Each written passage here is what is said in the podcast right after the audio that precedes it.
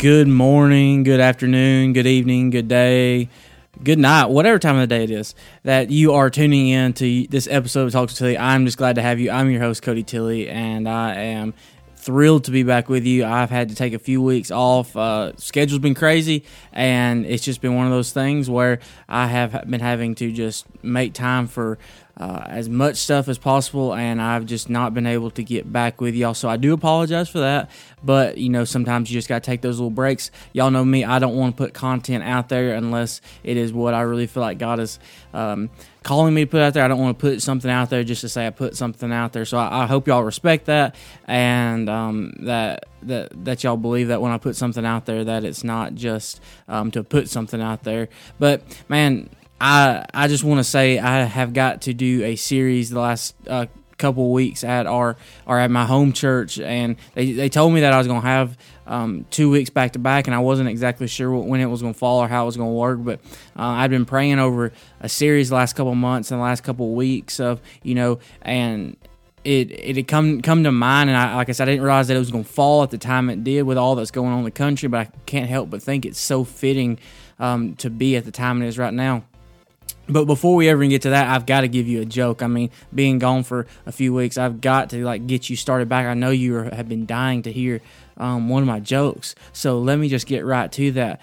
I uh, and and I actually saw this and I, and I laughed way harder than I probably should have. But um, so there's a story of a woman who brings uh, her duck into the uh, vet's office and she brings him into the, the vet's office and she says, "Vet, listen, my." My duck is dead. You know, my precious, precious duck is dead. I don't know like what to do. And so she she lays him down and a few moments later the vet shakes his head and says ma'am i am really sorry but your duck cuddles has passed away the woman becomes quite distressed and begins to cry begins to cry are you sure she says with tears flooding from her eyes yes ma'am i am sure the vet responds your duck is most definitely dead but how can you be so sure? The woman protests. I mean, you haven't even done any testing on him or anything, have you? Perhaps he's just stunned or in a coma or something. The vet rolls his eyes, then turns around and leaves the room. A few minutes later, he returns with a black lab.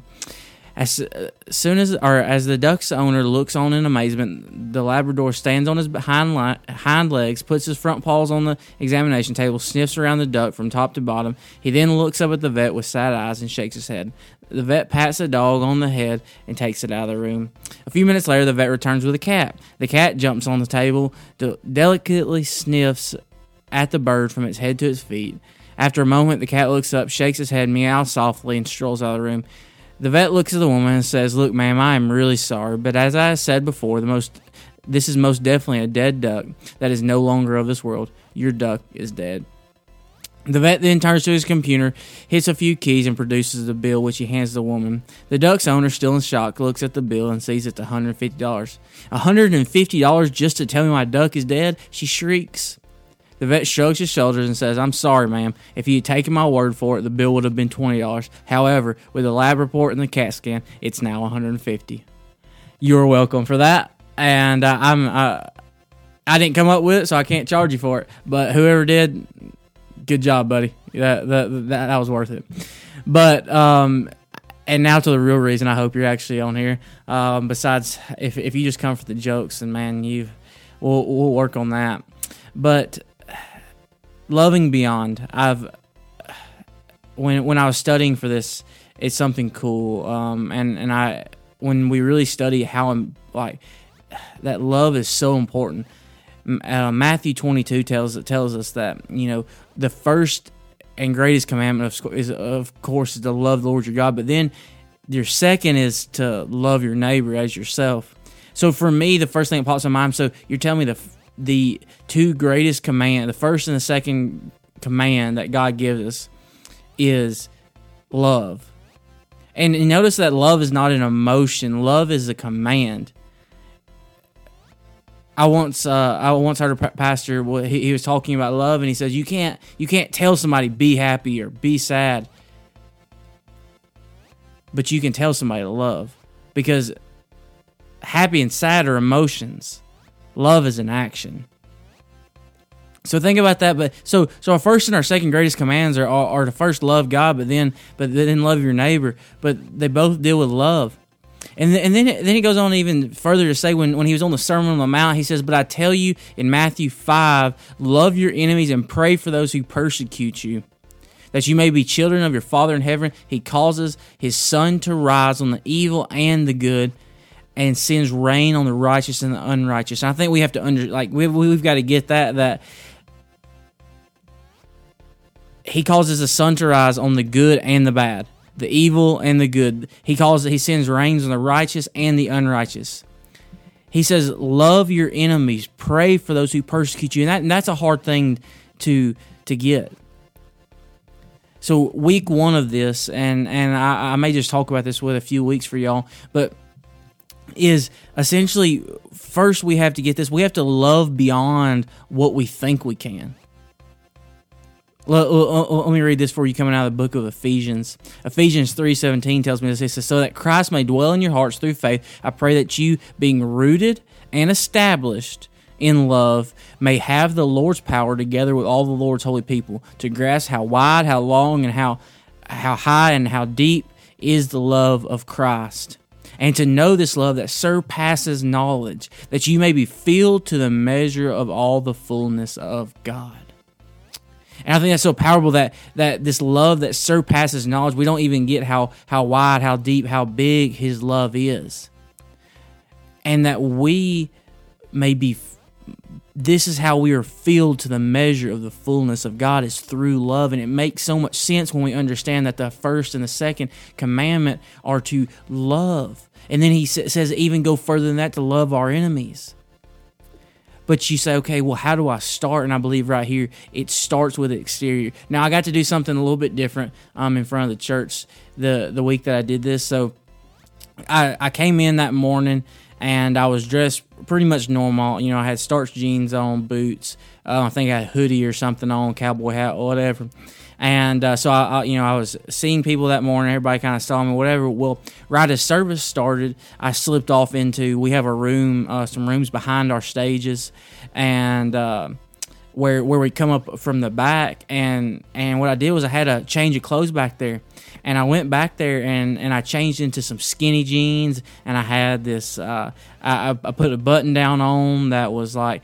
Uh, with a bow tie. Well, it wasn't like your cinch button down. It was uh, I don't remember. It was, um, but it was like a dress shirt button down or whatever. I put a bow tie on. I took took a hat off. I put my glasses on. Um, all this stuff, and I just totally changed my appearance. And it just kind of like so I, I, go back there and I change and whatever, and, and, and nobody sees me except one of my lay pastors that comes back there before or whatever, and and he's just kind of you know like he's looking at me like what's going on. Well, I you know so we we start service, and and like you can look you can just look across the the congregation and and we're not we're not a huge church we're around you know 200 2 to 300 just depends well um, with all this going on, especially with this COVID, we've been right around too. So, so you look across the, these these faces of, of about 200 people, and you know, you can just kind of see like because we're a cowboy church, and most of the time when anybody gets up there to speak is wearing you know jeans or a hat or um, you know a, a starched button down with tucked in, whatever. Like that's the common thing, and like I was totally out of out of dress. And my whole point of this deal was is that you know, if you did not know me before this and you first looked at me, there's no telling what your initial thought is. I want you to get this. It takes seven seconds to make a first impression on somebody. You have made, you have took your judgment of your first impression of somebody within seven seconds. It takes um, a thousand it takes a fraction or around a thousandth of a second to you know go ahead and decide whether or not you're going to start trying to figure out if they're trustworthy or not um, from the statistics I read. And so, if if you did not know me, if you've never met me before, and this was your first time, you you've done made a, a, a judgment on me within seven seconds. And now, now I. Uh, I, am not the type of guy. I, I don't really wear skinny jeans, um, hardly ever, if ever. Uh, but more than likely you're going ahead and if if this was the first time you had met me or seen me you were putting me in a category. You were going ahead and you your brain automatically involuntarily was putting me in a group of putting me in a class. It doesn't mean it was a bad class but you were you were putting me well oh he's not a, like he, he doesn't know anything about horses or um, or he's he's in he, he's in the city group or whatever. It doesn't mean that it's a bad category but you automatically put somebody in a category just going ahead and looking based off of what you can judge of them. And essentially, that first impression is made in seven seconds, and, and, up to about 27 seconds, you've really got a good idea of what you think about them.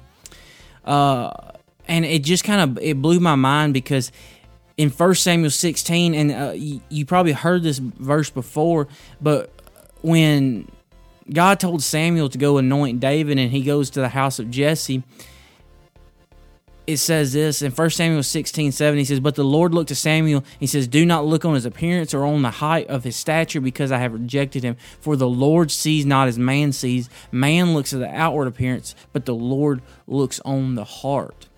And I believe we can take so much from that that God doesn't look at what the outward appearance of us, but he looks at our heart. But yet we look at the outward appearance. We look at what somebody looks like and we go ahead and make our initial judgment and there's so much we can we can learn from that because we have to look past the face value. We have to look past what it is. Um, and, and and that was one of my points is, is we, we take we take somebody at their face value when we see them we go ahead and we make this this involuntary judgment and a lot of times we don't ever look past that judgment we stop at their face value and that's not fair to them or to us because we might be missing out on some uh, some great friendships on somebody that could really help us in our walk if all we do is leave it at the face value. I know that when I moved to Virginia a couple years ago uh, for school, like, hey, not many people wear boot boots and boot cut, um, you know, boot cut jeans and uh, cowboy hats up there and stuff like that. In which, and I'm not saying I did. You know, I, I wear tennis shoes and um, jeans most of the time, regardless of where I'm at. But for me, I wasn't necessarily used to, to that style of dress where a lot of guys, uh, like a lot of people, do wear skinny jeans. A lot of people wear these straight leg jeans. And for me, it was just a little bit different.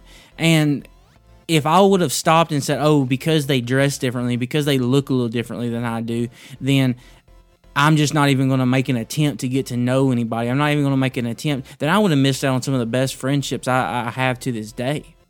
Because stopping at that point right there would have never went past their face value and got to know who they are as a true person.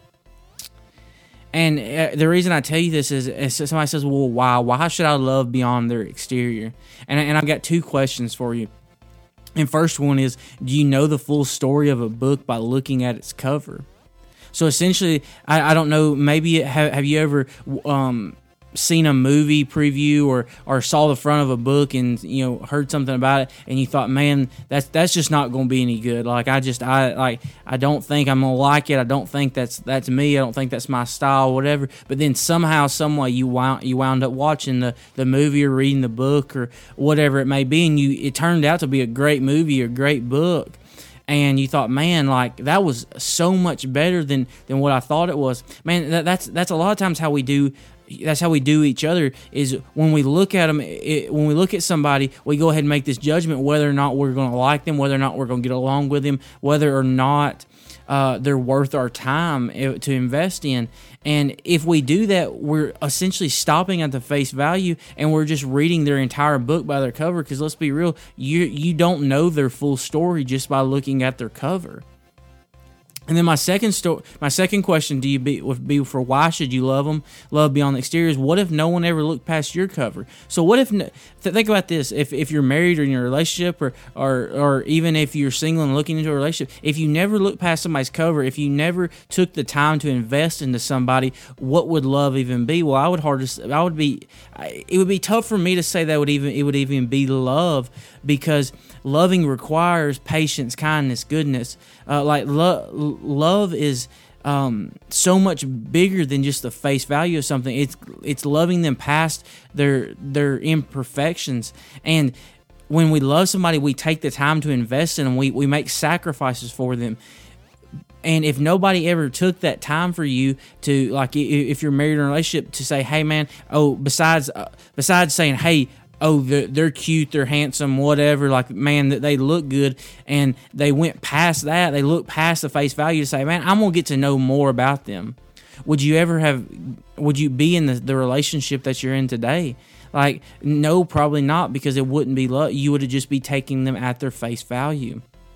So think about what if no one ever looked past your cover, and think about that same thing for you. If if somebody took the time to look past your cover, and I'm not saying in a relationship sense, but in, in a friendship sense of, hey, I want to get to know them as a friend, I want to get to know them as a person, and not just take what their face value is, because I guarantee you their book has a lot of pages in it. Their book has got a story that you, that you probably have no idea about, and who knows, it may be a lot like your story, and your books may be in the same category like like your books may read a lot alike and and and can you might be able to, to help them write a couple of their next pages on there.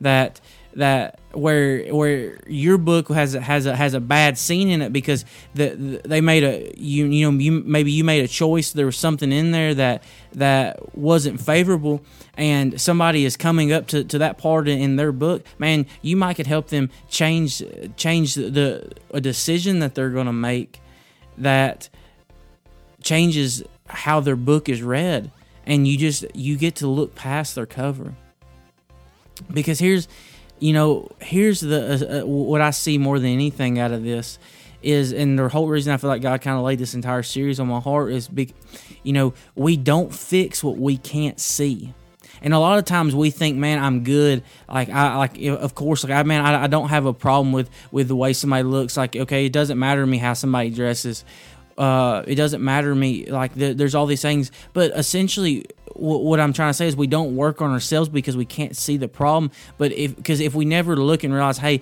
man, maybe I'm not giving somebody a fair shot. It doesn't mean that I don't like them, but I'm not ever giving them a fair shot because I'm automatically putting them in a different social class and putting them in a different stereotypical group because of just of what I get in the first seven seconds of meeting someone. Then we then we miss out on so much. So if we don't realize that there's a problem there, and I think that so just like I said, with all that's going on in the in the country today is we automatically label people, put them in this category essentially just by by what we can tell by them without ever getting to know them, and that's why I believe there's so much division. I mean, remember what Satan can't destroy, he'll divide. So we have to like we have to learn to look past the exterior. And you say, okay, well, how do we do this? Well, I, I want to give you three things real quick as I kind of wrap this deal up.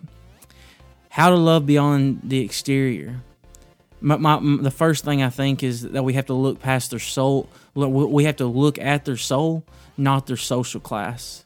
Look, look at them like the way that, that God would see them as a soul, not as what is the outs. What social class do they belong in? Do we belong in the same social class?